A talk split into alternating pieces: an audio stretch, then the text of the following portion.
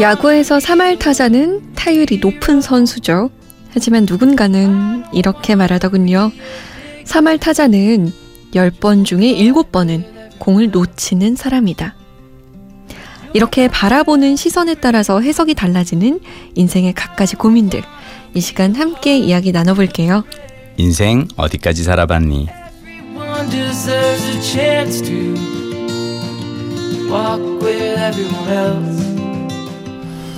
오늘도 멀리서 날아든 여러분의 고민을 멋지게 받아치려고 타석에 딱 들어선 분입니다. MBC 김민식 PD 모셨어요. 안녕하세요. 안녕하세요. 우리 김민식 PD는 본인의 상담 점수를 타율에 비교한다면 몇 할 정도 될 것 같습니까? 제 상담 점수는 제가 잘 모르겠고요. 네. 저는 사실 항상 제 스스로를 제가 3할 타자라고 얘기하고 다니거든요. 왜냐하면 그래요? 그냥 방송사 드라마는 방송 3사에서 KBS, SBS, MBC 동시에 이렇게 밤 10시에 수요일, 목요일 미니시리즈를 하면은 셋 중에 하나는 1등을 하고 하나는 꼴찌를 하잖아요. 그렇죠. 항상 1등할 확률이 3분의 1이었어요. 네. 그래서 항상 3할 타자라고 얘기를 했는데 요즘 후배들은 종편 4개 생겼죠. 그리고 케이블 채널들 생겼죠. 네. 그러니까 이 같은 동시간대에 드라마를 하는 그게 한 10군데 정도가 된 거예요. 네. 그러니까 이제는 1할 타자인 거예요. 어떻게 보면. 그러니까 이게 나는 요즘 하는 생각은 뭐냐면 내가 이게 우리 때 생각하고 나는 그래도 적어도 승률이 3할은 돼야 되지 않아? 라고 말하는 것은 어쩌면 지금 상황에서는 후배들에게는 이것 또한 폭력이 될 수 있겠다. 가혹한 이야기가 될 수 있겠다는 생각을 하는 거예요. 그래서 이게 참 타율이라는 게 그 자신이 살아온 그 시대 환경과 사실 되게 연관이 있었던 건데 요즘은 워낙 환경 자체가 이렇게 그 경쟁이 치열한 환경이다 보니까 예전만큼 타율 안 나올 것 같고요. 저는 사실 기본적으로 여기서는 솜디 타율만큼은 제가 안 되는 것 같아요. 제가 이렇게 항상 이렇게 방송 내용분을 다시 들으면서 느낀 거는 네. 요 얘기에서는 솜디가 맞는 것 같아. 나는 좀 잘못 잡았어. 아니에요. 저는 늘 우리 김민식 PD의 이야기를 들으면서 어떻게 말을 저렇게 세련되게 하지? 역시 사람은 책을 읽어야 돼. 이런 생각을 하거든요. 그렇습니다. 자, 그러면 책을 많이 읽어서 똑똑한 우리 김민식 PD가 어떤 이야기를 또 전해줄지 궁금하네요.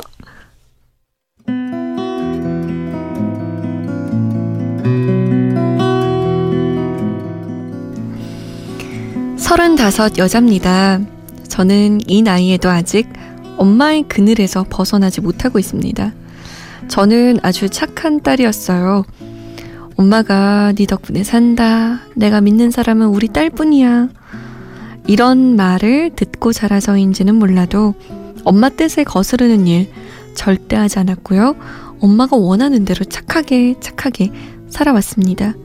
제가 공부를 미친 듯이 한 이유도 그 때문이었죠. 좋은 성적은 곧 엄마의 기쁨이었거든요. 하지만 그땐 몰랐습니다. 엄마의 희망과 바람은 끝이 없을 거란 사실을요. 엄마는 대학에 가서도 좋은 성적을 유지하길 원하셨고 대학을 졸업하니 대기업에 취직하기를 바라셨죠. 취직을 하고 나니 누구보다 빨리 승진하기를 기대하셨고 이제는 심지어 엄마가 원하는 사람과 연애하고 결혼하기까지 요구하십니다. 저는 기대에 부응하는 일이 당연한 일인 줄 알았어요. 엄마의 뒷바라지가 없었다면 지금의 저는 없었을 거라고 생각했으니까요. 하지만 이제 너무 지칩니다. 제가 왜 늘 불안하고 힘이 들었는지 몰랐는데 이게 다 엄마 때문이었어요. 제가 해오던 모든 일은 내가 원해서 한 일이 아니라 엄마가 원해서 한 일이었으니까요.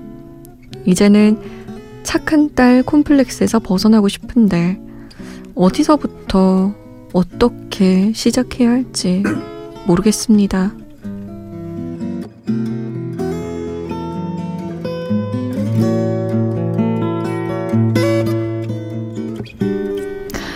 착한 딸 콤플렉스 때문에 고민인 청취자분의 사연이었습니다. 사실 부모의 기대에 부응하고 싶은 마음 그건 누구나 다 그렇죠. 있잖아요. 그 기대에 미치지 못했을 때도 죄송하고 속상하고 이런 마음이 들죠. 네. 김민식 PD는 어땠어요? 저 솔직히 제가 이 사연 들으면서 오히려 제 사연을 하소연을 하고 싶은 게 제가 사실 지난주에 아버님 모시고 점심을 먹었는데요. 네. 아버지가 저보고 묻더라고요. 그래서 너 이번에 저기 혹시 뭐 부장이나 뭐 이런 자리 달았니? 그래가지고 아니요. 저 아버지 아직 차장이에요. 왜요? 그랬더니 야. 넌 도대체 나이가 몇인데 나이 50에 아직도 차장이냐. 너 이제 뭐 부장이니 뭐니 이런 달이면서 저보고 너 동기 누구 걔는 어땠냐면서 아, 그 친구는 벌써 몇 년 전에 부장 달았죠. 그래서 네. 그래 걔가 약게 사는 거야. 그렇게 살아야지. 그러시는 거야. 제가 정말 그 순간 화가 빵 나는 거예요. 그러니까 뭐냐면 나는 내가 사는 방식에 대해서 적어도 정말 나는 최선을 다해서 열심히 살고 있는 건데 이거에 대해서 항상 그랬어요.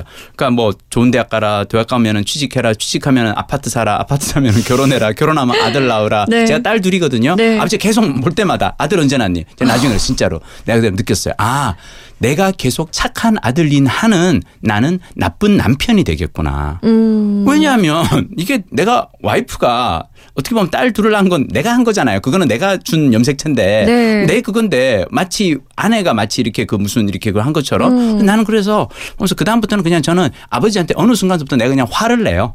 짜증을 내고 그 아버지께서 이 얘기를 딱 하셨을 때 야, 네가 약게 살아야지. 근데 아버지 그랬어요. 아버지 아들은 최대한 잘 살기 위해서 제가 노력을 하지 제가 못 살려고 제가 아버지 나이 50이 되도록 내가 인생을 못 살려고 노력하는 것 같아요. 아니에요 아버지. 저는 제 인생을 제가 최대한 잘 살려고 노력하는데 그런 나이 50 먹은 아들에 대해서 아버지가 네 인생을 이렇게 살아 저렇게 살아 얘기하는 건 아버지가 아니라고. 아버지 그런 얘기하시면 저 아버지랑 이제 점심 안 먹어요 그랬어요.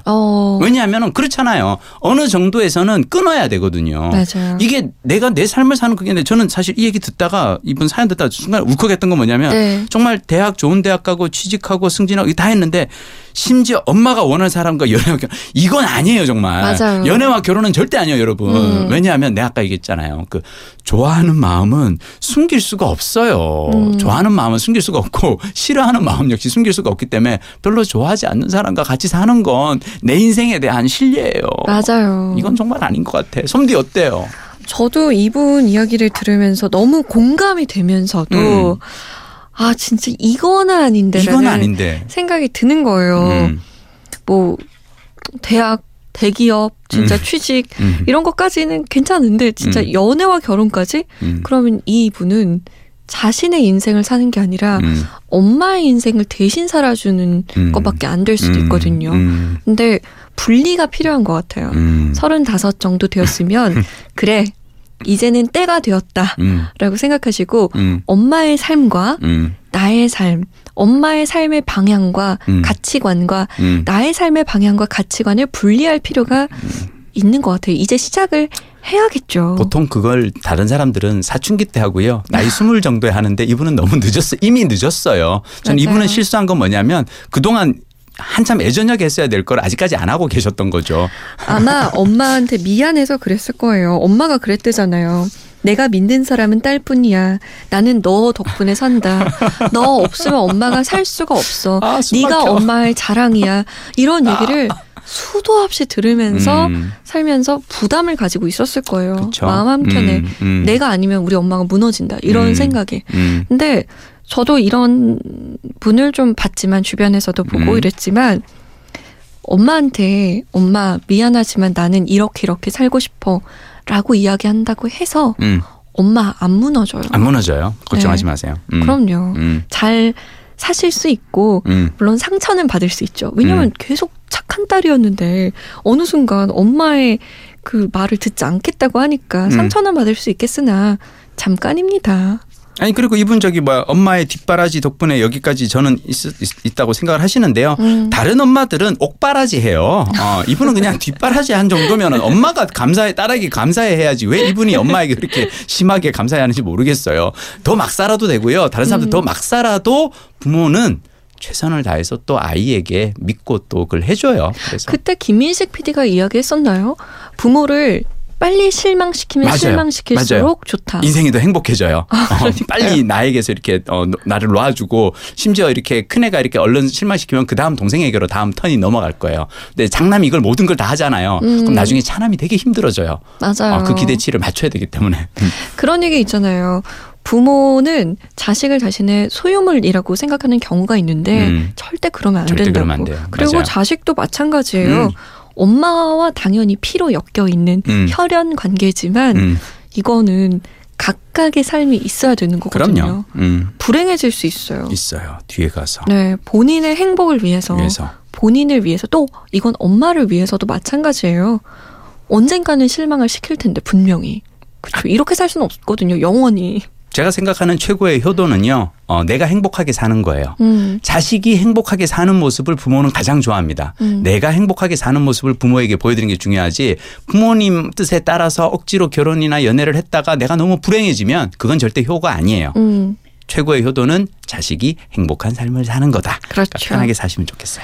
부드럽게 엄마한테 말을 건네면 엄마도 네. 충분히 이야기를 들어주실 것 같아요. 너무 그럼요. 세게 얘기하시면 정말 충격받으실 수 있으니까 살살 돌려서 네. 자, 인생 어디까지 살아봤니 게시판 항상 활짝 열려 있습니다. 잠 못 드는 이 홈페이지 들어오시면 누구든 사연 남길 수 있어요. 혼자서 끙끙대고 있던 고민들 남겨주세요. 이 시간 같이 이야기 나눠볼게요. 다음 시간에 만나요.